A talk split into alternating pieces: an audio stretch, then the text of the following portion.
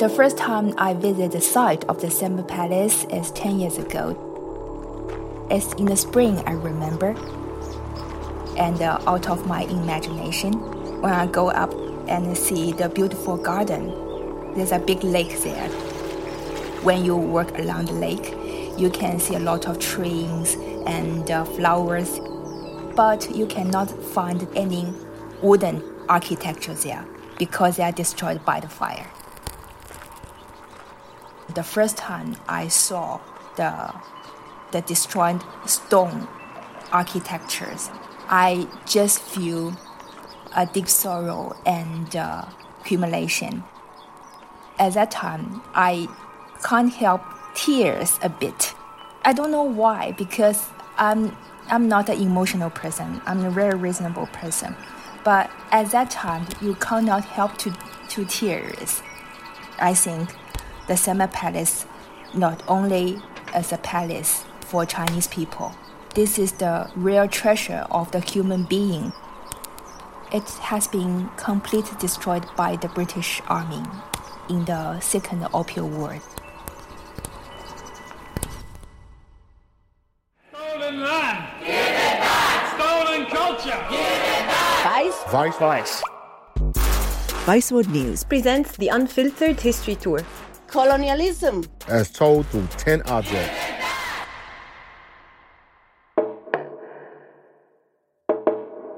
Hello everyone, my name is Yi Wen. I'm now a current BPP law student. Before that, I spent my 3 years in the UK to study art.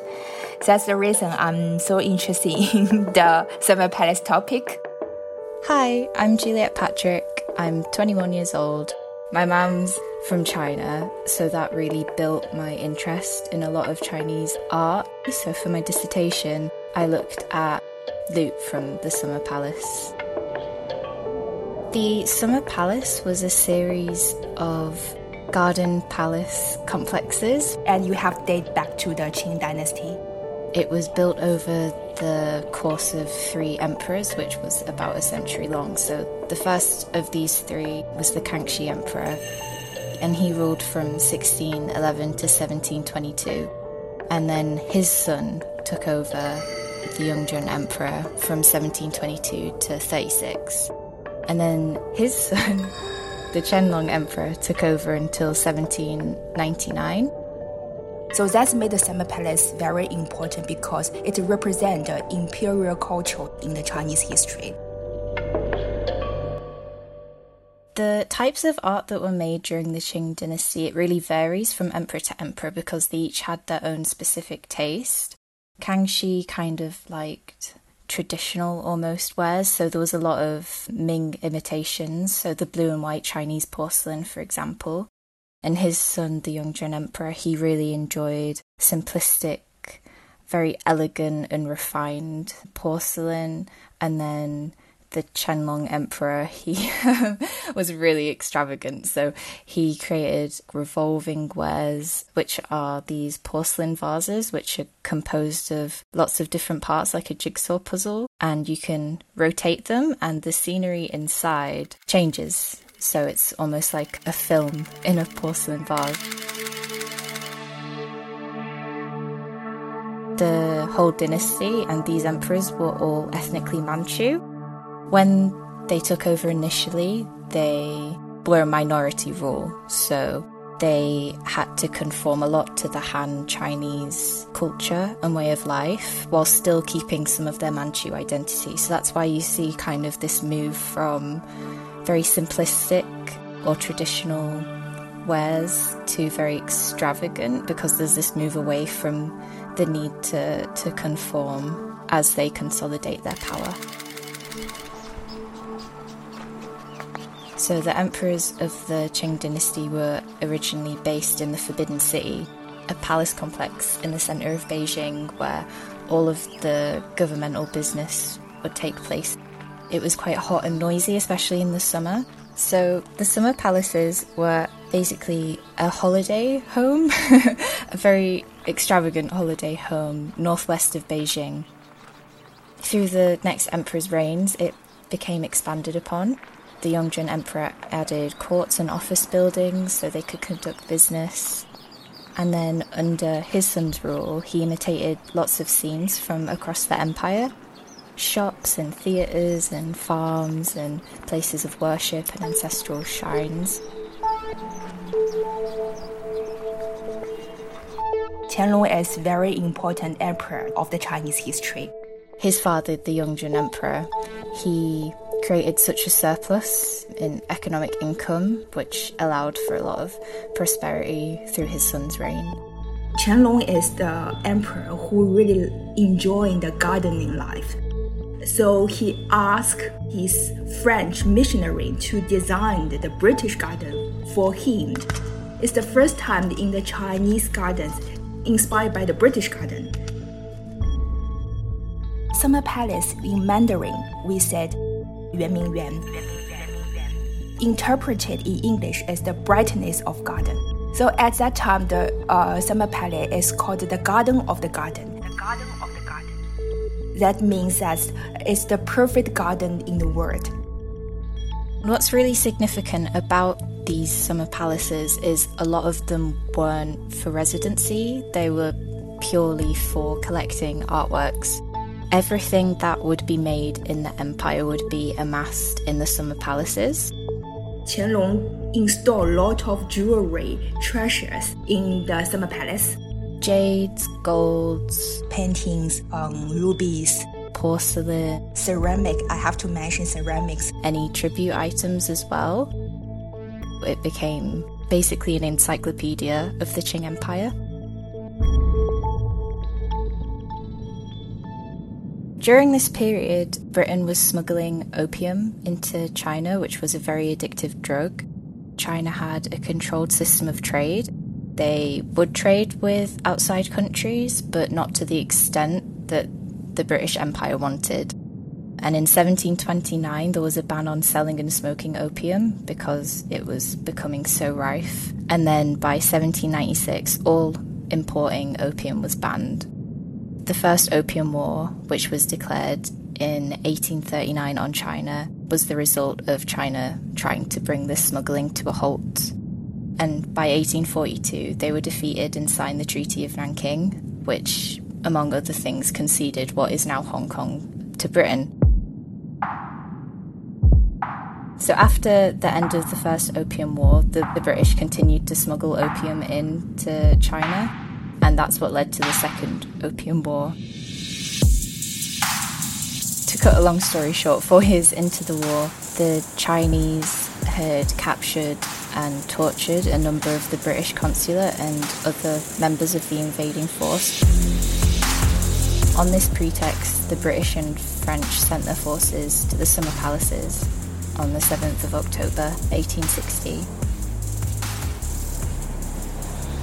The French and the British army, they just go direct to the Beijing and they looted the Summer Palace and the neighborhood around the Summer Palace, like the Yihe Yuan, another garden, and the Xiangshan. They looted this neighbor for 2 days. Then they left for 3 days. Then the British army came back. The British were led by James Bruce, the 8th Earl of Elgin. Elgin ordered the soldiers to begin setting fire to the summer palaces. And set the fire on the summer palace and destroyed this brightness of the garden of the garden. The act of looting and the destruction of the palace was an act of humiliation towards the Chinese. Prince Gong, who was left in charge of China after much of the court had fled Beijing, he signed a treaty on October 24th, so pretty soon after the burning of the palaces. That treaty legalized the opium trade, and it granted Christians full civil rights, and it gave a lot of silver to Britain and France, and they got Kowloon Island as well, the British. So all of this loot, after it was taken by the British, was gathered into a prize auction. They were able to bid on what they wanted to buy, and the proceeds were divided among the British soldiers. As a result, these goods would show up at lots of exhibitions or private collections, and so they've been dispersed across the world, basically. A lot of museums are very hesitant to label these objects as loot. So, for example, at the Royal Engineers Museum in Kent, they have an imperial throne known as the Gordon Throne after the person who acquired it. The deputy curator there, James Scott, says that he doesn't mention the word loot at all because they try to keep it as, quote, neutral, unquote, as possible.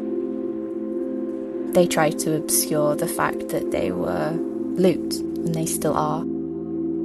The British Museum never clearly indicate which one piece was looted from the Summer Palace directly.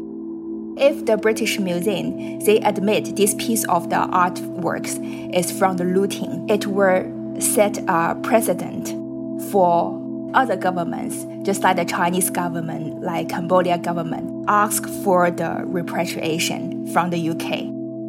That's the reason they never make to the public that this piece is artwork is from the looting. Chinese history and goods and cultural output becoming loot, it robs the Chinese people of their ability to learn about their own history, which I think is one of the most significant things about this discussion on repatriation and so-called contested goods. It's the fact that, you know, the general public suffer because they lose these connections that they have with their history. When I study in SOAS, because my major in art and archaeology, we have a lot of courses actually in the British Museum. The feeling is very complicated when I saw these pieces of art because it's original from China, right? But the Chinese people cannot get access to our own artworks. You have to travel to the UK to see these pieces of art. So that's the feeling very complicated for me. Some people think, you know, all's fair in war, but there's certain rules to wars at the same time. And, you know, they can't undo the burning of the palaces, as no place can undo destruction of architectural sites to the original condition. But they could somewhat undo the looting through repatriation, if you like. It's about acknowledging what was done wasn't right. So you can't really say sorry and then keep them and really mean that apology. British Museum is so-called a civilized institution. It's very disgraceful for them to showing off their looting history. It's a colonial history. The British government, they start the Opium War, which leads them to destroy the Summer Palace and looted these marvelous pieces of artwork to the UK. I think a lot of British people aren't ashamed of the empire. We kind of embrace it, and I think that's a lot to do with the lack of education about it, and especially the atrocities that were committed in the name of the empire.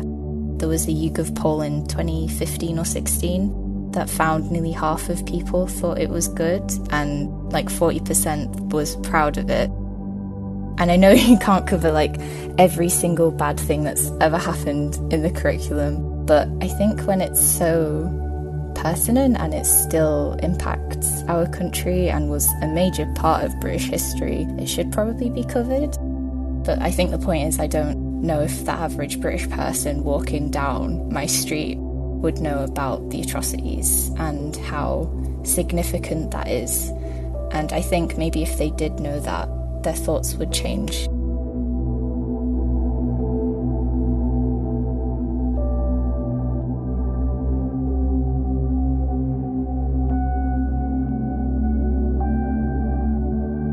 This podcast was produced by Jesse Lawson with research from Marthe Van Der Wolf.